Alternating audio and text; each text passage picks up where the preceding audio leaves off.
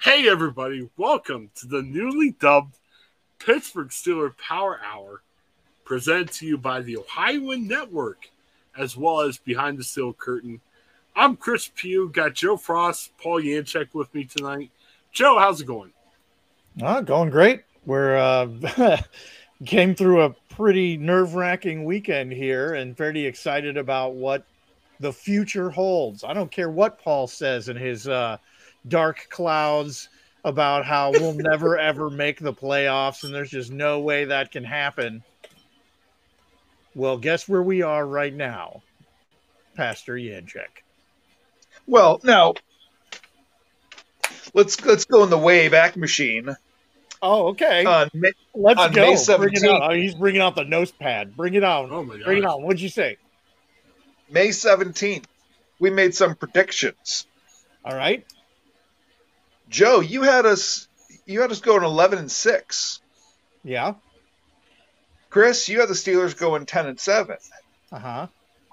Somebody on the show had them going nine and eight. That's pretty Whoa. darn close. Half game off, buddy.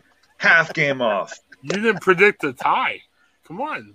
I did not yeah, predict which the tie. predicted that they would tie the the Lions. When when did when did we predict that?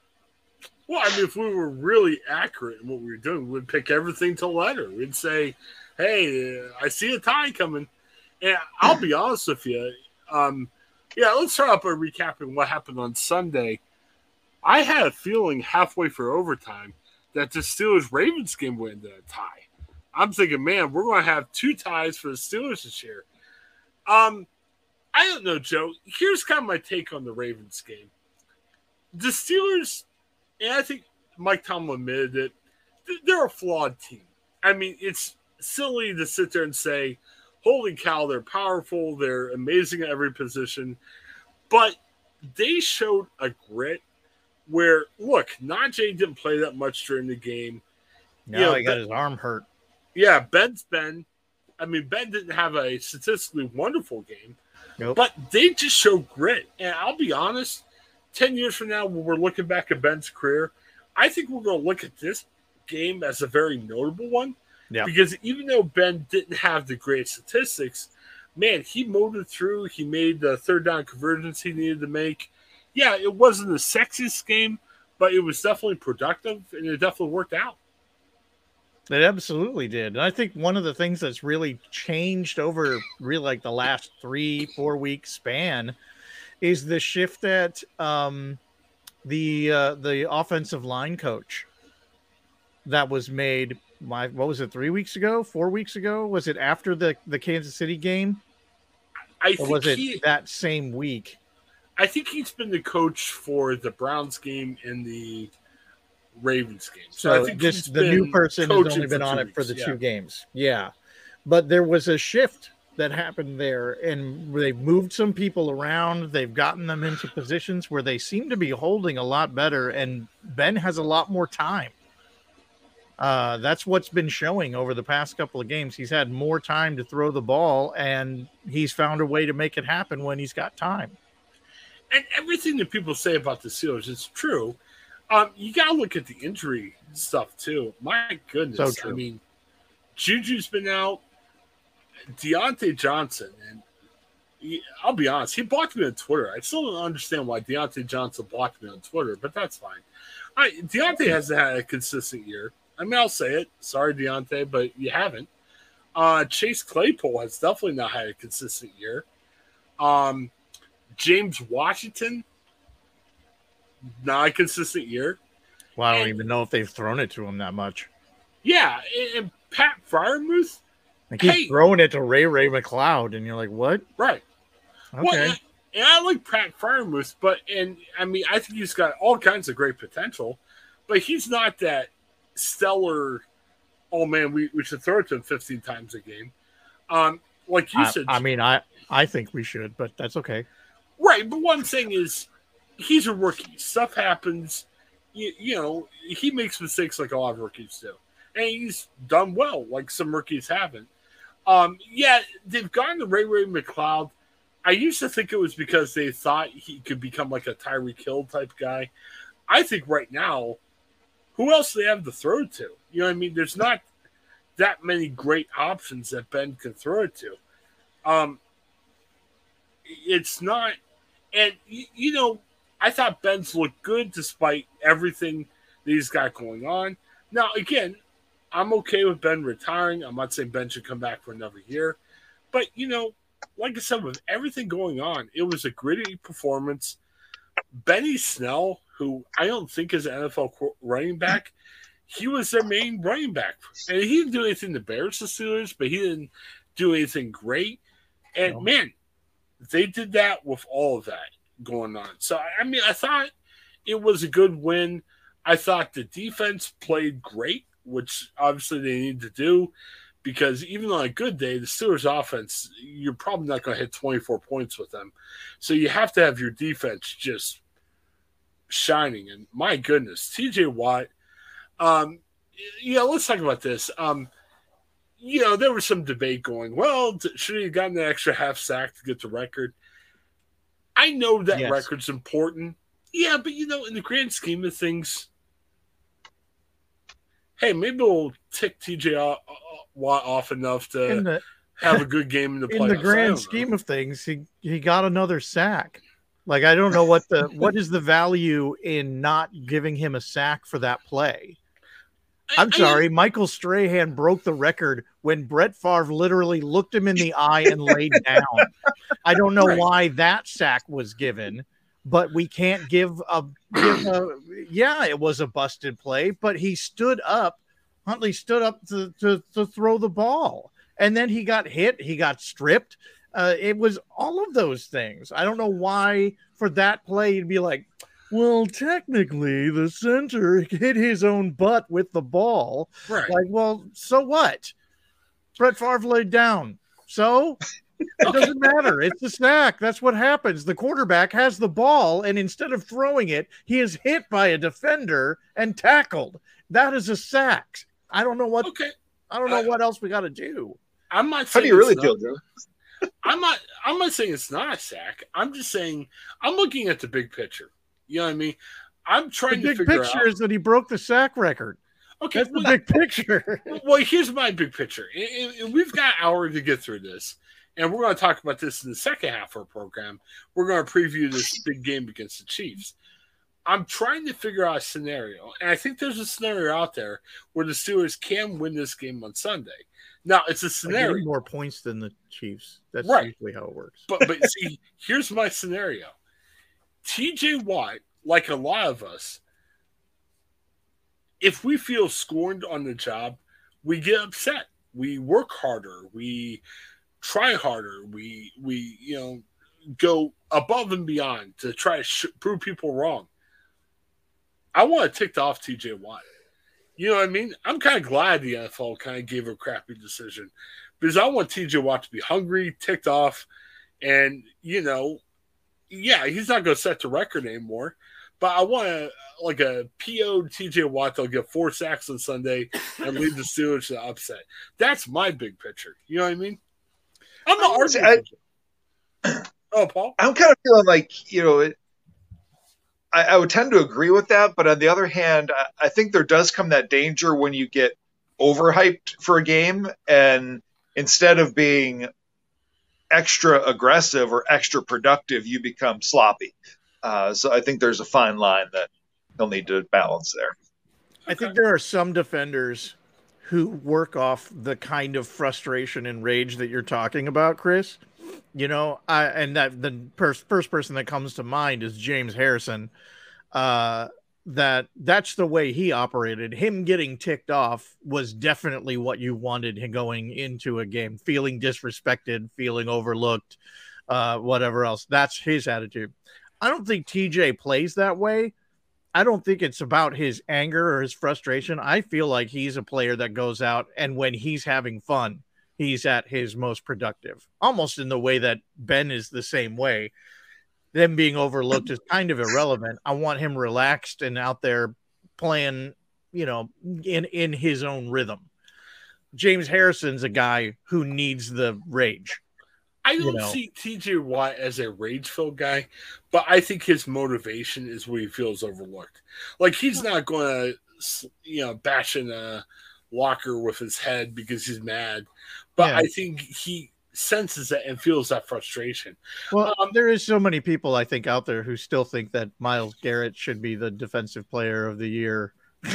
Okay, can't well- even finish that sentence. I was going to say something about it, but I just can't. Okay, well, Pro football focus. It's absurd that somebody would think that at this point. Like Well, Pro Football Focus. Um, ridiculous. a lot of Steelers fans, I, I don't blame them. They feel that they have a bias against the Steelers, and sure, like I said, I don't want. Okay, well, most people do. It's ridiculous. But okay. What news from today? They came out and said Myles Garrett was the best defensive player in the league. no, Okay, that's ridiculous. But I kind of like that. not even sure if he's the best defensive player on the Browns. Okay, but, but here's where I like that. Okay, Hey, he had one tackle against the Steelers. Oh man, I would rather have the Steelers. I'll never make a, forget it. I'd rather have the Steelers mount up and make a, a deep run to the playoffs and have TJ Watt finish second to Myles Garrett.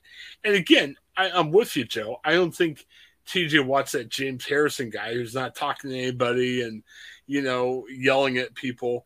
But I think inside, TJ Watt's reading that article and going, what the heck? What's up with this?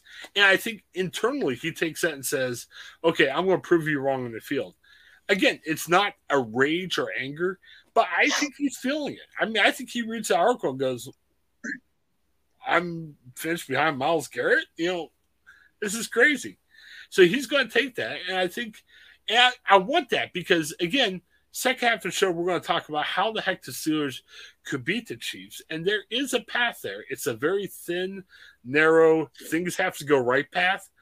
But for things to go right, TJ Watt's got to be a monster. And I'm hoping TJ Watt finds that fuel in getting overlooked on Pro Football Focus. And He is uh, a monster. He'll be there. yeah, He'll be there. well, I mean, we need this scenario that I'm going to paint for you for them to make it past Kansas City. TJ Watts needs to have a three, four sack game. I mean, I don't think Sure. TJ Watt's ever going to be happen. disappointing, but what I'm saying is he needs to do Right. that for that scenario. All right. So if you don't want to talk about that right now, then you need to talk about something else.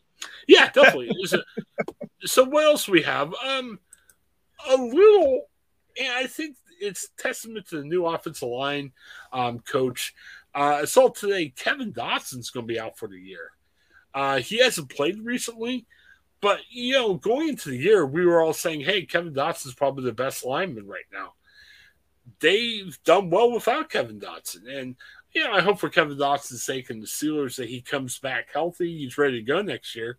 But it's been amazing that they're playing better even without a guy like Kevin Dotson.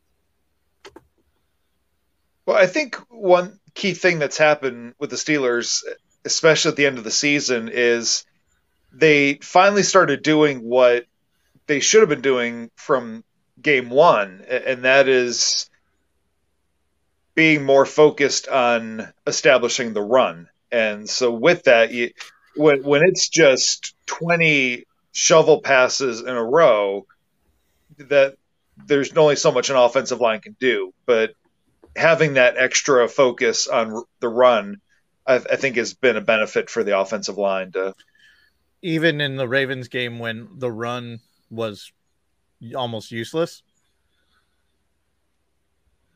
and the, I mean, they still had. A, All I mean, those- that was all those Snell probably the only saving grace of that like game. We'd get a we'd have some sort of three yard dump pass, and we'd immediately give those yards back by handing the ball to Benny Snell.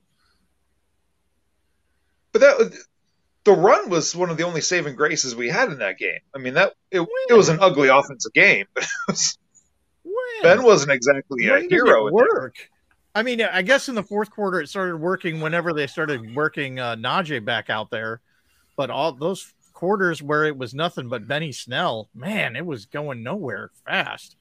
Weird Well, that's stat, more on Ben Snell's line. weird stat from Sunday. You know who the leading rusher was for the Steelers? Chase Claypool. Chase Claypool, all Which those end wild. arounds Yeah. because he would be eating up the yardage with the end arounds, and that's that worked. And even those were a little bit dubious from in terms of uh, trying to be a, a do offensive play calling where it isn't totally predictable. because I, I watched the game going, oh, this is the end around to the other side because it's just a mirror image of what the last one was. Right. Like, oh, Chase is running across behind in between uh, Ben and the shotgun and the line. Guess what? They're going to hand it to him, and they did. Um, when we talk about this pathway, hopefully to win, Oh, they gotta get talk creative. about it again. You're going to talk get- about it without talking about it. Well, they need to get creative on the play con, but we'll talk about that more a little bit later.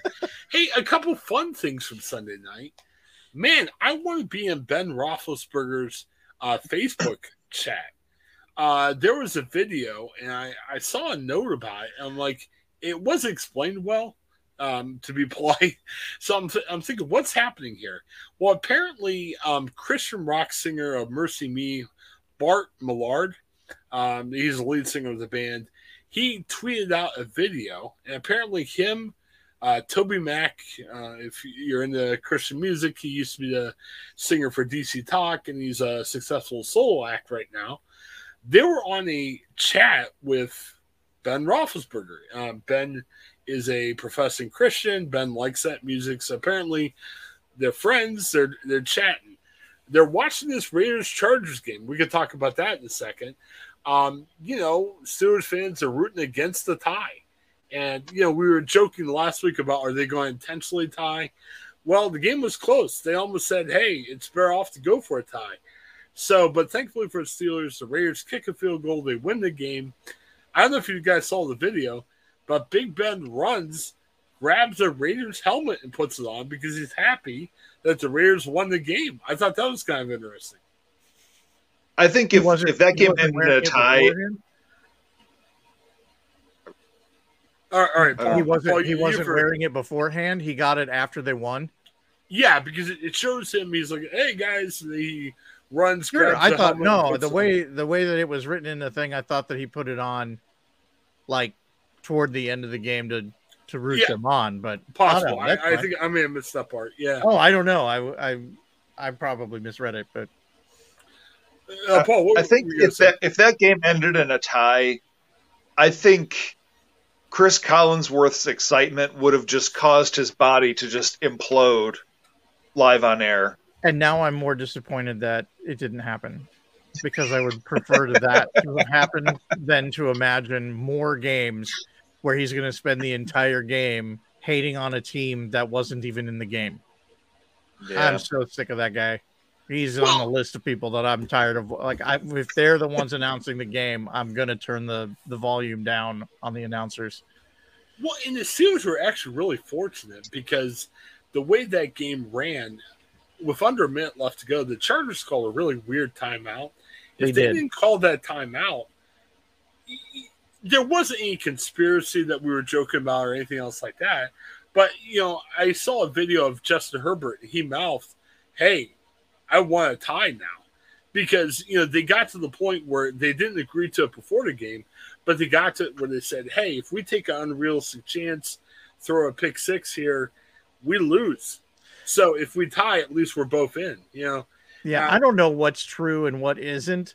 Looking at the game, um, before they called that timeout, the demeanor of the Raiders and Derek Carr and the way everything was going, I could have sworn that they were going to let it end in a tie.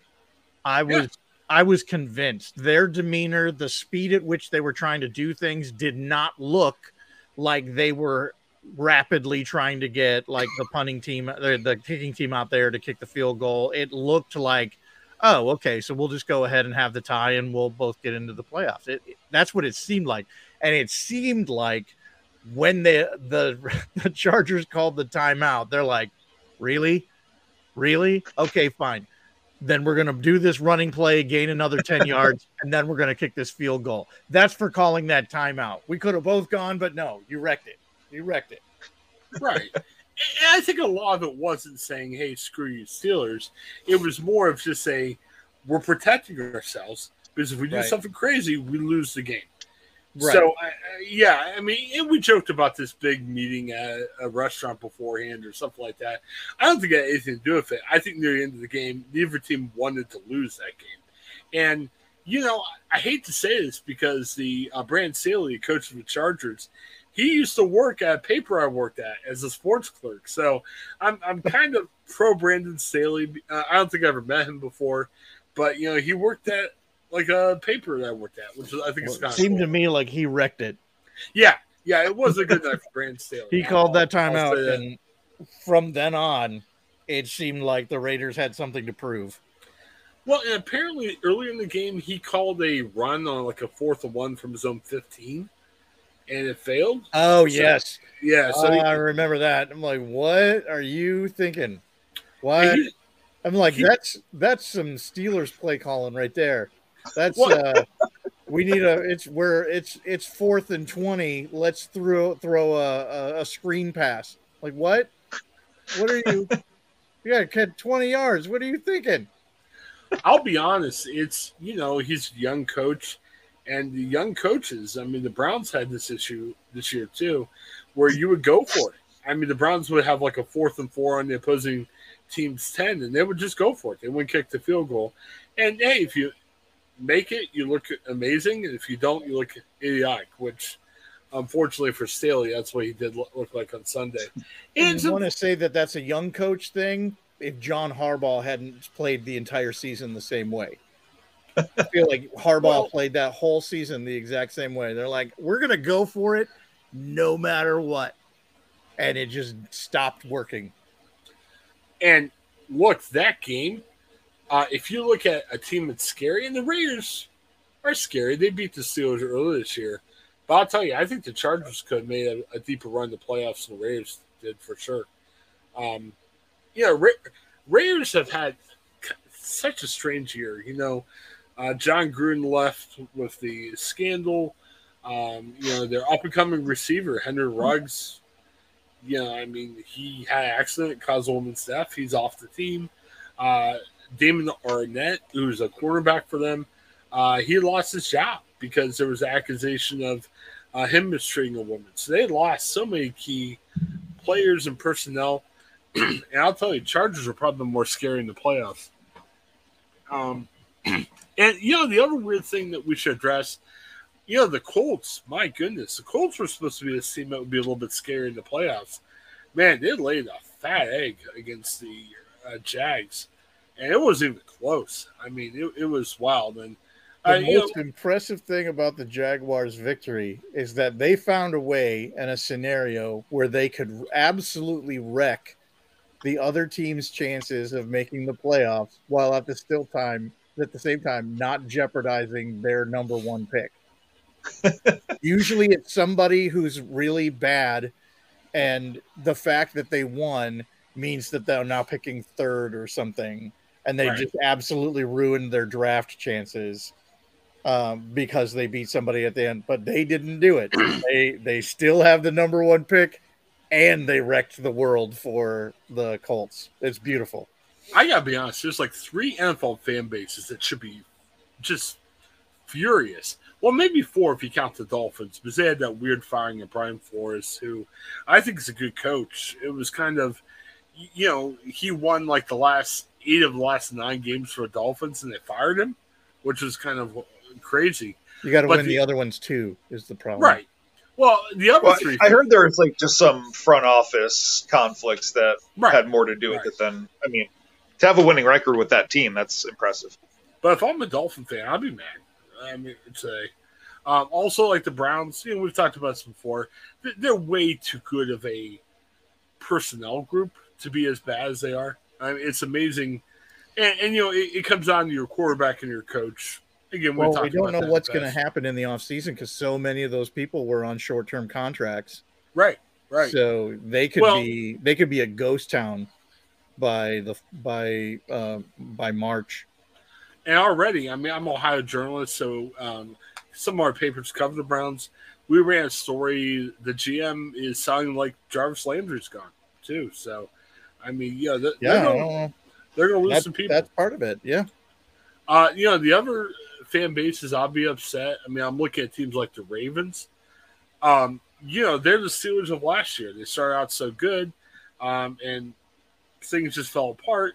I know part of it was Lamar Jackson got hurt. Yeah. I Tyler Huntley, everyone was like, "Oh, this is the sexy quarterback. It's going to get all this money in the offseason and everything."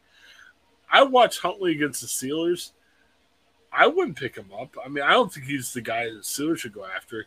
He looked lost and confused on Sunday, and credit the Steelers defense. They played really well. That's why he did. But man, he did not look that great. And then I'll be mad. I'm, I'm a Colts fan. Um, you know, Colts are a very nice up and coming team. You know, you lost the home to the Raiders, and all you had to do is beat Jacksonville. You didn't have to beat them by 100, just beat them by a point. And they definitely didn't get that done. Instead, so. they got thumped by the yeah. Jags. Bunch of Jags. Well, it, you know, it's strange because I Jacksonville shouldn't be as bad as they are. Uh, Trevor Lawrence is good. I, am not sure why they have is season. Everybody keeps saying that.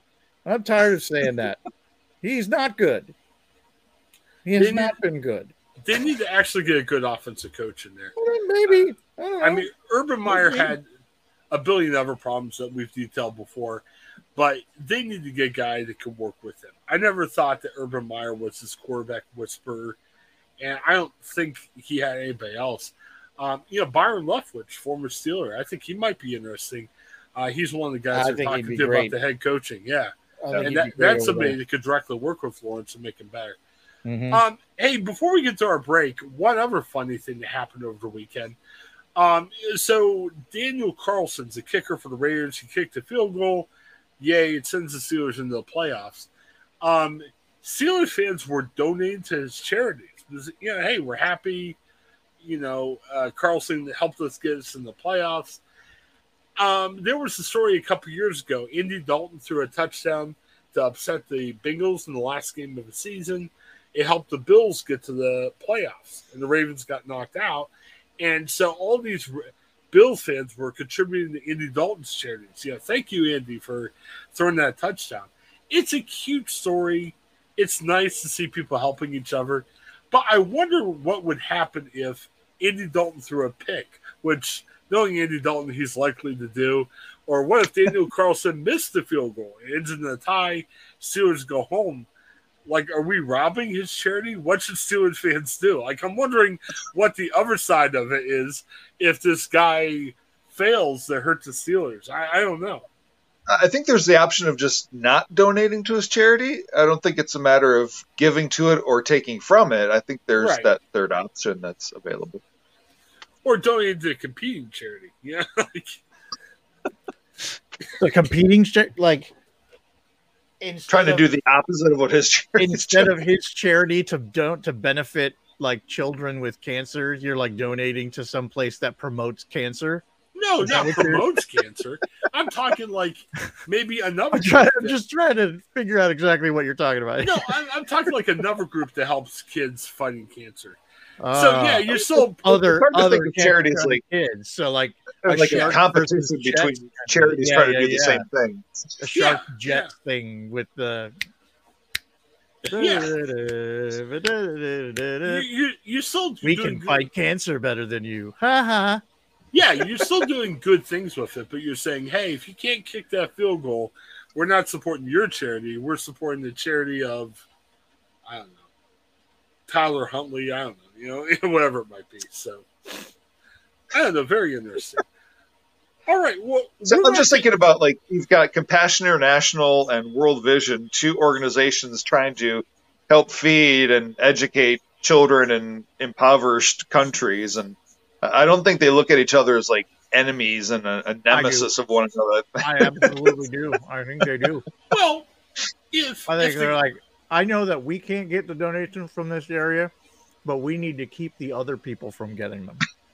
well, here's the thing: if Daniel Carlson's a compassion guy, hey, he kicked the field goal. Let's go to compassion. But if Daniel Carlson missed the field goal, he's a compassion guy. Donate to the other group. That's what yep, I say. There you go. I think you compassion will be equally happy if World Vision succeeded. You donate to right. that pro cancer place. Yeah, yeah. I don't know where we're getting pro cancer here. Come on. The, the, the, the, organization that takes food away from starving children. Yeah, yeah, I'm not. the, the, Starvation Foundation. I'm not promoting that. Don't put words in my mouth. That's not good. Kid's about to take Famine. a bite of a sandwich and they just rip it away from him. Famine International. Yeah, baby. I have faith in Steelers fans. Steelers fans, you can back me. You know, I, I'm I'm not going to donate our money to bad places, so it'll, it'll be good. All right. Well, hey, uh, we're going to do something a little bit different here. We're going to take a break um, uh, for people on the Ohioan and behind the steel curtain line. Um, so uh, uh, be with us for the next 15 seconds, and we'll be back shortly on Behind the Steel Curtain Network and the Ohioan for our Pittsburgh Steelers Power Hour podcast. Hey there, um, this is Chris from the Ohioan. Uh, check out our Etc. podcast where we talked about all kinds of crazy stuff. Uh, Joe, what was the craziest thing we talked about? Uh, what was the craziest thing we talked about? I don't know. People being for uh somebody who was stealing from their job. Yes, yes. TikTok Oh, people being like, "Yeah, you should steal from your job. It's great." Yeah, so check us out um, on um, be on the Ohioans Etc. show. Uh, it's a show where we do the same thing, but we talk about all kinds of crazy stuff in the news. Uh, thanks for checking out. All right, welcome back to uh, the Pittsburgh Steelers Power Hour, presented to you by the Ohioan Network as well as Behind the Steel Curtain. Hey, the first half we talked about stuff that happened in the past. The big Steelers win. Uh, and we're in the second half of our show. We're looking forward to the big game. We the Steelers are in the playoffs. Thank goodness it's not that dumb uh, Nickelodeon slime game. I, I'm shocked we're doing this again this year. Uh, last year it was the Bears and the Saints, and they uh, gave Sean Payton a slime bath. This year it's the 49ers and the Cowboys. That's that sounds weird. Are, are you watching the slime game, Paul? No, Me neither. no, just no. And I just didn't want when the Steelers pull off the upset to see Mike Tomlin slime. I thought that'd be kind of weird. So I'm glad the Steelers are not taking part of it. Hey, I'll, I'll deal with Chris Collinsworth. I'd rather see Chris Collinsworth than see No. a Nickelodeon Uh, game where I don't know if I go that far. Nope, nope, nope, no. Chris Collinsworth. the slime game was awful last year, and uh, I pity the people who have to put that together this year. But hey, uh, Sunday, eight fifteen, um, the Steelers go to Kansas City uh, to face the Chiefs. The Chiefs started out the year kind of a hot mess, to be honest with you. They they Mhm. were like um, five hundred, probably at the best, but they caught. And then we gave them Melvin Ingram. Yeah. Who hasn't done a ton for the Chiefs? But um, you know, the Chiefs got hot near the end of the year. The Steelers went in there on um a few weeks back and it was ugly. Uh Chiefs took a 30 nothing lead at the half. They ended up winning the game, I believe 36 to 10. I think was the final. Sounds right. Yeah. Mm, 36, 33, something like that. Yeah. it, it, it was a game that got out of hand uh, really quickly. Um, here's kind of what I'm thinking: if the Steelers go win this game on Sunday, I think they need to harass Pat Mahomes, put the blitz on him. Uh, look at games where the Chiefs lose. People get a rush on Pat Mahomes. It happened. Tampa Bay, they chased them all over the field. Uh, that's why Tampa Bay won the Super Bowl going away. Um, it's possible to harass him. Now, is it a broad possibility? No, it's kind of a minimum possibility. I'll be honest, the Steelers did not get a pass rush pretty much at all in Mahomes in that first game a couple weeks back. So they've got No totally TJ in the changed. Yeah, Yeah, I was just going to say because TJ was not playing in that game, uh, Right. And I think there were a couple of other people who were out that game as well. It was a Right. bad week for us to be playing at all. I think several people were on the COVID list. TJ was out. Right. Yeah. It was just ugly. So Well- we played bad. Yeah, and, they- and yeah, they need to make sure they get that blitz. And Mhm. you know, the Chiefs have beaten good defenses before, so it's not guaranteed that they're going to shut the Chiefs down. But they need a much better performance from their defense. I would say on offense, mistake free football. You're not going to score 40 points against the Chiefs. You need to have a game kind of like you did against the Ravens where you keep, you keep mistakes to minimum, you control the ball, you have long drives. Now, they didn't do that against the Chiefs last time. That's why they were down by 30 and they got beat up bad. Even if they play that game, they could still lose to the Chiefs. But for them to beat the Chiefs, I think that's the path they need to go. It's not a broad path, it's very narrow. Things have to go right for them to go on the path. But if they can go on that path, I think they've got a chance. Am I crazy, Paul? No, I think if this is a ugly, low scoring game, I think we have every every chance in the world to to take this. Um, I know I've been negative Nelly all season on stuff, and uh, I'm the doom and gloom guy. But mark mark my words right now. If the Steelers pull out this win, we're going Super Bowl, baby. Oh, ho, ho. woo! I'll tell you. on the predictor. If we if we can if we pull the we're we're either going to lose or we're going to the Super Bowl. I don't. From uh, that's that's this my the game. This is it. If we can get past the Chiefs, you think we get past there's nothing everybody else? stopping us. Wow. Well, here's something to think about. They're the seventh seed. Uh, Kansas City second. If the Steelers win this game on Sunday, they're going to Tennessee. It's locked in. Right. That's who they're playing. I got to tell you, now, they barely beat the Titans at home. It would be in Tennessee. It's going to be a tough game. I feel better today, and I'm I'd say a lot better about the chances on the road against Tennessee than Kansas City. I mean, they get past Kansas City. I think Tennessee is an easier game. Now, easier. I'm not saying they're going to go in and just destroy Tennessee, but Tennessee's definitely a beatable team if they can get past Kansas City. Uh, Joe, what do you Is that is that with or without the return of uh, their running back? That's the million dollar question. But I'll tell you, they beat Tennessee a year ago with They Derrick did. Henry. You you know, They did. They were able to handle Henry. now, now again, different year. You, you know, Bud Dupree was on the Steelers. Now Bud Dupree's on the Titans. Like I said, it's it's not all. It's a little bit of apples and oranges. But what I'm saying is, on paper, I'm not super afraid of the Titans. Right. Now it's going to be a tough game. Sure. but I'm not definitely afraid of them. So yeah, this game is definitely going to be interesting.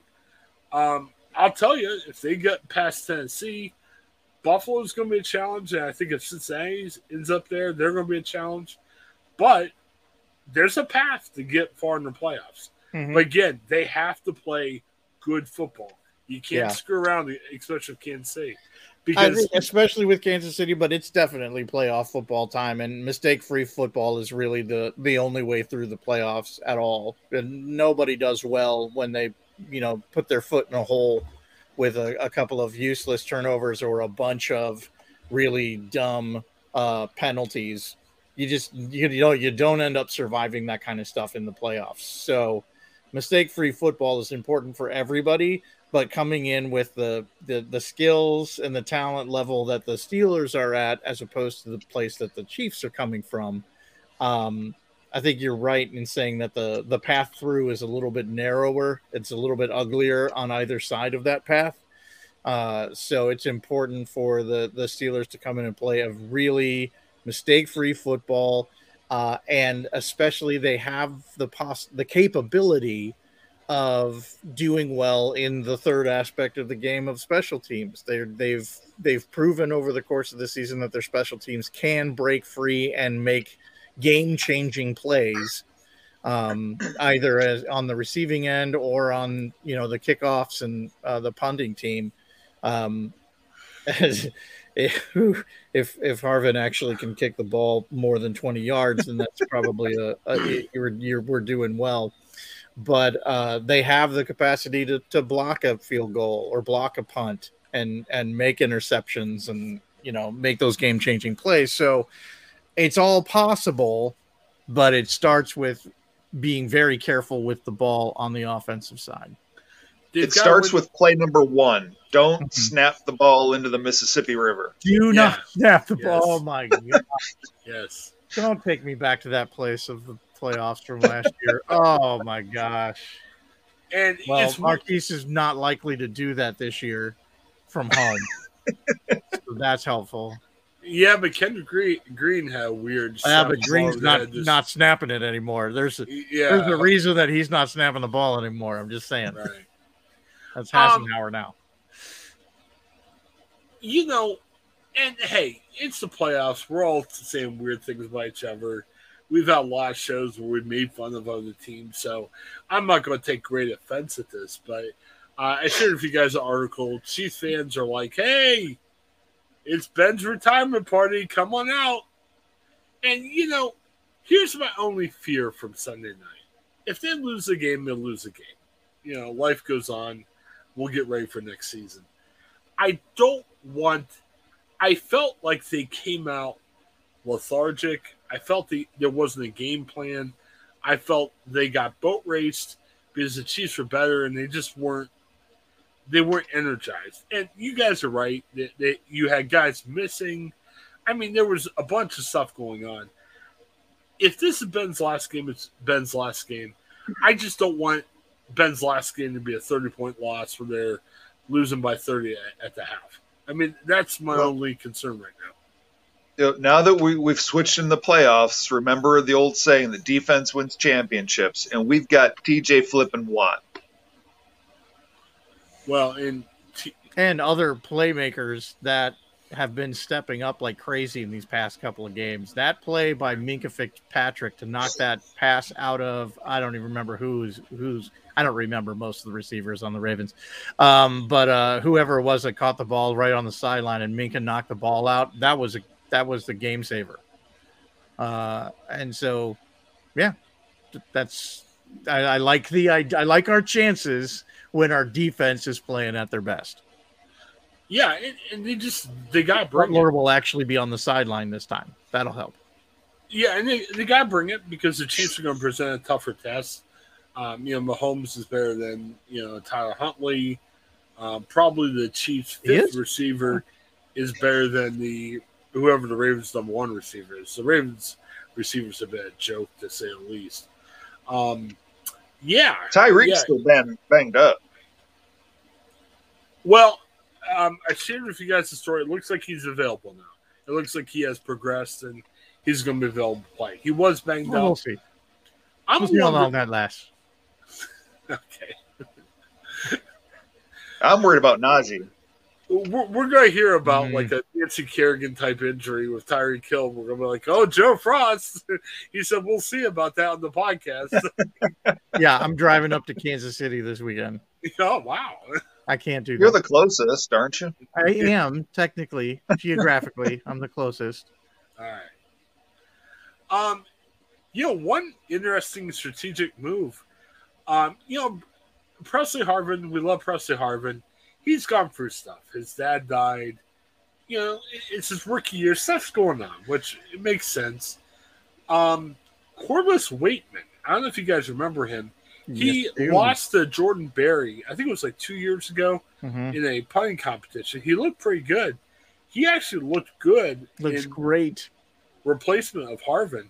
Oof. And Tomlin left the door open. Tomlin said, "Hey, we're going to evaluate it." So I don't think this means Harvin's off the Steelers for good, but you might see Corliss Waitman as your, your punter on Sunday night. It's going to be interesting. It's something to consider because even in that win, you know, they won despite some pretty terrible punting. It was pretty terrible. It was awful. I'll add to this narrow path because, like I said, it's a narrow path. Everything's got to go right, but they got to win the battlefield position. Yeah. you know, if you can knock and punting for 20 20. yards out of bounds is not the way to do that. Pin, pin was our guy in the preseason. Remember the good old It days? really was. I was Yeah. so excited about him, but he, and he's had a rough time, and you you hate to like pile on, but I hate the way that he's been punting.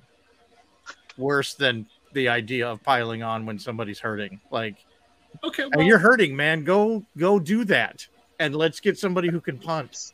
if you feel Waitman's ready, and you know they can evaluate how he's doing during the week, because obviously you don't want Waitman to have a rough game against the Chiefs. If you think Waitman's ready, play Waitman, and then say, Presley, you're not done. We're bringing you back for competition, and it's you against Waitman next year. Whoever wins wins. Because I still like to give Harvin a chance, but if we feel that um, Har- Waitman's the better guy than Harvin, by all means, go with Waitman on Sunday. Well, is is this has this been a lesson of why you don't draft a punter? Yeah, I've heard that, and I, I don't doubt that. So, um, I don't know if you guys saw. Certainly not in the first round. I I can't believe that we're buying into this, but there's a battle of words going on. Um, Andy Reid, I don't think I sent you a story about this, but Andy Reid, saw it. They're asking him about the Steelers. He's like, "Oh man, they're playing like they're the number one seed." And yeah, we think the Steelers are playing better over the past couple games than they did against the Chiefs. I would say, you know, Reid's hyping him up, and Mike Tomlin does this each week. He talks about the opponent like they're the best team ever. Uh, it was funny. Big Ben, uh, he was in front of Mike today, and they're asking Big Ben, and Big Ben took the "woe is me." Know, he's like, "Oh man, we shouldn't be in the playoffs. The Chiefs will probably kill us. Everything's got to go right for us." And you know what they're all doing. I mean, Big Ben's trying to make the Chiefs overconfident, and the Reid's trying to not make the Chiefs overconfident. But we all see through this, right? Don't the players see through this? Like, I don't think any Chiefs is going to watch Big Ben's press conference say, "Oh man, yeah, we're going to whip up on the Steelers," and then you know Big Ben comes out a big game and shocks them. You know, we all know what everybody else is saying, right? Well, I, I think there's there is a shred of truth in acknowledging that we did kind of stumble into the playoffs like a drunk uncle at a wedding reception. Right. Um, Right. but I, yeah, I mean, I, I think you've got two classy head coaches who have their players saying the right stuff at the right time. And And you can just feel positive that right now nobody's on TikTok. Right. Right. well, I, I guess it's not the worst thing in the world to say. It's just funny because they're all like, "Wow, Ben's playing the game words games of words." I'm like, we're all NFL players. I mean, if it was a high school coach saying stuff like that, that's great because you can get inside the high school kids' heads. They read it in the paper and they're like, "Oh, maybe we aren't that good or whatever." But these are all NFL players, you know. They're I'm, not buying I'm, I'm this crap. fascinated that you think they're more mature than the high school students. I think the egos of these professional athletes are as big as anything. And I think it is easy to to flatter somebody into overconfidence. I think Andy Reid's statement is the most questionable. Like, uh, I don't know if you were watching the same game that I was watching. You should might want to review that footage again a little bit more before you start talking about them being a number one seed. Let's let's be real. But I I think genuinely Ben is talking from a legitimate place to say I had my great send off Monday night football last game in in Pittsburgh like that was so amazing and then to have the game at Baltimore go the way that it did and then the the breaks fell the way they did for him to to be able to play in the playoffs one more time. I mean, I think it's not being over overly uh you know you're not you're not like flogging yourself to say i'm here on borrowed time you know we we're we're just we we squeaked by a lot of things and a lot of positive things broke our way in order to be here and i'm not going into this last game not trying to win but i'm here to have fun and i like the idea of Ben being in that headspace and being loose, the same way that I want that for TJ Yeah. Watt and several of our other players. I want them loose in that way to say, I'm here to play a game. Let's play a game and play it hard instead So- of putting a lot of pressure on ourselves that, well, maybe we are playing like a number one seed, Andy Reid. No, no. So that's how I survived as a Steelers fan because I, gr- growing up in Cleveland, Cleveland fans have this obsession with no matter who the Browns draft, they're going to the Super Bowl. And they're Yeah. perpetually living in frustration. Whereas for me, I've always lived as a Steelers fan of assuming the worst, and then when we stumble in the playoffs, it's like, yeah, I can't believe that worked. but some of the speculation I read after Ben's comments today, were J- Joe, you're right. I mean, hey, we're gonna have fun. We're gonna throw out there and see what happens. But some people were, were kind of interpreting his words to say, "Hey, you know, he's making the Chiefs feel overconfident." Now I'm kind of wondering if I'm a Chiefs defender, am I reading his comments and go, "Oh my goodness, he doesn't think he's going to beat us." Now we're overconfident. We're not going to take him seriously, and you know, but on the other hand, when Andy Reid says, "Man, the Steelers are playing like the number one seed," does Chase Claypool read that and say, "Oh well, you have to try hard because we're already playing like the number one seed"? Like, I'm wondering if you've asked a couple different questions there. Qu- question number, my answer to number one is, I don't think, uh, unless you're trash talking, I don't think it matters right to the players what's being said in, in these niceties. Question number two, though, is it possible Chase Claypool's going to get a big Yeah. head about this? Yes. Bad name to bring up as speculation. yeah, I I don't know. And like you said, this is more kissing up. They're not trash talking. They're more like, "Oh, we love you, we love you." It's the it's the opposite. Great. Well, I think even Mike Tomlin was like praising Melvin Ingram this week, which I'm like, okay, we're just sucking up to everybody. We're just, you know, That was just weird to hear. I still feel like the way all of that went down was that Tomlin, the Ingram wasn't happy, and Tomlin was like, "Well, I'm not elevating you over Highsmith, and so if you want to go somewhere else, then we can make that happen." well, I, I don't know. I don't feel like Tomlin was like, "Oh, he's really bad." It was like, "Oh, I have this other guy who's performing at the level that I need him to perform at." right. and I have another guy that I'm not as long term invested in. And so I don't I don't feel like Tomlin had bad feelings except for that Ingram made it to the place where he didn't was very clear that he was not happy. And so I want that out of my locker room. So I don't think it's a personal thing. I think he just said, Okay, Yeah. go. Well, bottom line, I've done this at work even recently, but that's another story. Um, you know, you go in there and say, "Hey, uh, I, I think I can do this. I'm that guy," and for whatever reason, your workplace says, "Hey, we don't think you're that person right now," and they say no. And you know, to me, that's what happened with Ingram. I mean, Ingram's like, "Hey, I want to get, all the plays. Yeah, I'm ready," and the Steelers like, "Hey, you know, we want to develop Alex Highsmith. You're gonna play, but you're not gonna play all the time." And Ingram's I, like, I think "Yep." what I would have done has been like, Melvin, let, let me ask you, uh, how do you feel about playing middle linebacker? Because I, I feel like Melvin they could trying to play middle linebacker would have been a whole lot better than what Devin Bush did this year. Right. I Fair. think I think Joe Paul and Chris trying to play middle linebacker may have been better than Devin Bush.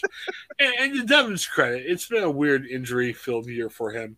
Devin's actually looked a little bit better recently, and you know, as a Steelers supporter, hopefully he'll continue to look a little bit better. I mean, The stuff that I was reading Well, about was that this He set the bar pretty recovery low from that- first. right, The, right, the recovery from that injury just takes a really long time.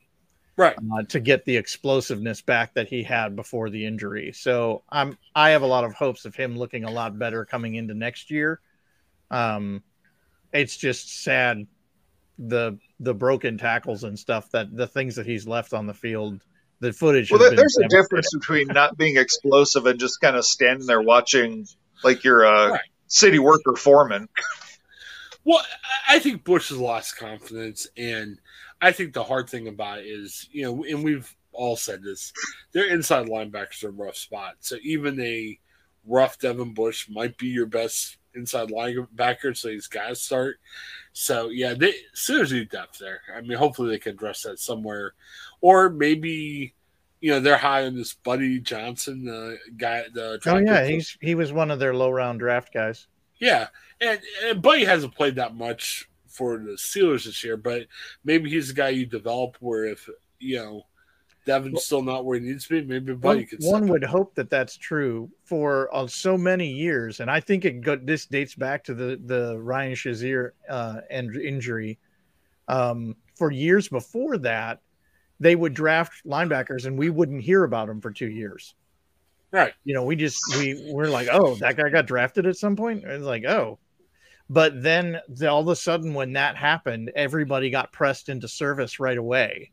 And we Right. had to watch them develop on the field instead of on the practice squad, which is where they had been developing. And so I think with Buddy Johnson, it seems like he's making his progress on the practice squad where he needed to. And we had to let that other guy go who ended up on the Giants. Uh, there was another, I can't remember his name, but I remember the, the scouting reports being really good when they drafted him. But they, I think it was one of the moves where they sent somebody to the practice squad and they ended up on the waiver wire for a day before they made it over there and they, they got picked up um, early in the, I think it was in preseason. I can't Yeah. remember that guy. It was way back when. Right. Could you imagine if we had Shazier on this defense? If he Oh didn't my get gosh. injured? Yeah. Shut up. That would be amazing. Well, and I think that would have led to a bunch of other places because if you had Shazier, do you definitely draft Devin Bush when you did? You probably didn't have to make that trade up. You know, maybe you still draft a linebacker to play with Shazier, but you know it would change a lot. You know, in terms of what direction Steelers went on other places.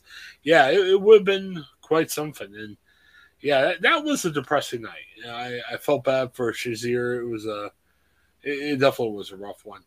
So, um, how, how you guys? Quincy Roche was his name. Yes. Oh yeah, Quincy Roche. They selected him in the sixth round, and he ended up getting uh, claimed by um, the Giants. All right. Well, let's finish up here. We're, we're getting near the end of our time. Um, let's do a couple quick scores. Uh, you guys aren't going to like me for this. Um, I think for everything that we talked about before, I think the Steelers are going to make it a competitive game. I think it's going to be a game that we're not going to turn off after halftime saying, oh my gosh, what's going on here? I would say Kansas City 20, Pittsburgh 10. I think it's going to be a competitive game. I think there's going to be some fun stuff happening. I just think that path that we talked about is way too narrow. Where they're going to do a lot of good things. I just don't think there's going to be enough good things to say they're definitely winning the game. But I think it's going to be competitive. I think we're going to be proud of the Steelers. I don't think we're going to be super angry. I, I think they're going to play bear. I think they just don't really have the talent right now with everything going on injury wise and everything that the Chiefs do. I, I think the Chiefs are a good team, and I think the Chiefs are going to come together in the playoffs. Hate saying that. I don't want it to happen, but I think that's where I'm at. Um, Paul, do you have a pick for the game? sure. Uh, if I'm to stay true to my nature, I will say 27-17 Chiefs.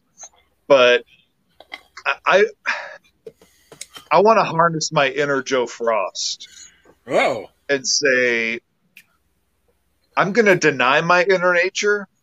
okay. Say 2017 Pittsburgh. Okay. And that's possible, and I'd like to see it happen. I, I'm just looking at this pick like if I was betting money, which I don't bet money on these games, but if if there was a gun to my head saying you have to bet money, that's kind of where I'm at. Oh. Joe, Yeah, I was break the tie. Who you I was putting I was putting it down as like 24-21 Pittsburgh. Last second field goal. Definitely possible, and I I hope I'm wrong. I hope we come back next Wednesday and you guys like, how dare you pick against the Steelers? See, I, And I see us down like 17 to 13 with like three minutes left, and we mm-hmm. we drive down, get the touchdown in, and Casey just doesn't have the time to get down to tie. yeah, I mean, I I Holding hope them I'm- on defense, you think? What's that? Holding that the Well, and that Steelers then defense, hold them off in defense that you know Yep. they just don't they don't have the time to get down to get the field goal or that field Yep. goal doesn't is so far away it doesn't make it. Yeah. I hope I'm wrong, guys, and I, I really I do. hope you are too. And- but I'll say this. Um, I am 100% satisfied with the Pittsburgh Steelers season ending in a sweep of Cleveland and Baltimore. I am 100% satisfied having gone through all of this that if we come through this game and even if as long as we don't get it handed to us so bad where we're tossing, you know, snaps into the end zone and throwing 12 picks. Like as long as we're not humiliated. Uh, if if it comes out where it's 2017 the other way and the bad guys win, uh, I am absolutely satisfied with this season and as this as a close for Roethlisberger's career. Like uh, the coming through the last two games, I think has just been amazing. Uh, a connector online made a comment. He got a ton of ridicule, and he's saying, "Hey, I hope the Steelers don't make the playoffs." And I think it's that's kind of a ridiculous comment. You want your team to make the playoffs. You know, you you disappoint if they don't make the playoffs. I guess my only comment to that was, I want them to play competitive. I don't think they played competitive. I don't think they came in with any like we talked about this path to win the game. I, I think they came into that last game. There was no path at all. It was just a big bunch of rocks they had to try and get through to even get to the end of the game. Mm-hmm. I guess my only disappointment is going to be is if you're like, what are they doing? They're not even trying, which it kind of felt like the first game. But again, let let me close with this. There's two games that I think back on, which could set a template for what happens on Sunday. Uh, think back to the year that the Steelers won their fifth Super Bowl. You know, they got past Cincinnati in, in the first round. They go to Indianapolis, uh, face Peyton Manning and the Colts. A couple weeks prior to that, the Colts killed them, just ran all over the Steelers. We know what happened in the divisional playoff round. Steelers got great blitzes on um, Peyton Manning. They rushed him around all day they end up winning the game. Now they made it scary. You know, Ben had to have that great uh, tackle as he was racing back. You know, mm-hmm. the fumble by Bettis, but they won the game. They deserved to win the game.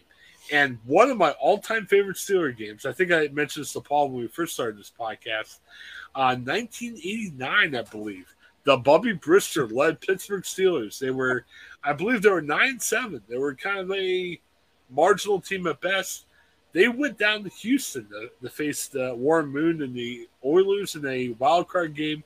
Steelers did not belong in the same field, but they played hard. Bubby played okay. They ended up winning that game against Houston in overtime. So it's not a great chance they win, but there have been paths set in the past where, you know, if they get a good blitz, they get a good rush, you know, weird things could happen. So again, this is, this is one of those teams this year uh, right. They only had an 8% chance to make it into the playoffs going into Sunday's games. I'm picking Eight. the Chiefs. I think they've got an 8% chance. It's still possible. I'm picking the Chiefs. I'm, i hope I'm wrong, but I really think, regardless, it's going to be a competitive game. And I, I will say next one's I'll be disappointed if it's not. And I'll tell you, if the Steelers beat the Chiefs, I'm picking the Steelers against the Titans because I think right now the Steelers are better team than the Titans as we stand today. So it'll be an interesting week next week. Um, we'll have to check out the Bengals and Raiders. We got have some thoughts on that, but follow us on Twitter. I'll probably share that later. So, all right. Well, hey, thanks again, guys. Check out our Ohioan podcast for Etc. Show. That's a show where uh, Joe and Paul and I we just put our hair down. We talk about some of the goofy stories out there, and we just have fun and be silly um, it's a little bit more of this, but I talk about all kinds of stuff out there. So if you like the show, check out that show. We'll we'll do our best to be silly for you. So for Joe and Paul, this is Chris. Thanks for checking our show. Come on, Steelers, be competitive on Sunday. That's my request. That's Have a great day, everybody. Hi, I'm Jennifer Mooney. Welcome to what is our new Hope Interrupted podcast based on the work from our book, Hope Interrupted, that I co authored with my good friend Byron McCauley. Hey, Jennifer, you know, I'm looking forward to this podcast as much as I was look, looking forward to writing this book with you. We hope to interview some uh, high impact folks as well as have a little fun. We're going to cover stories of hope. To learn more about our podcast and our book, please visit www.hopeinterrupted.com.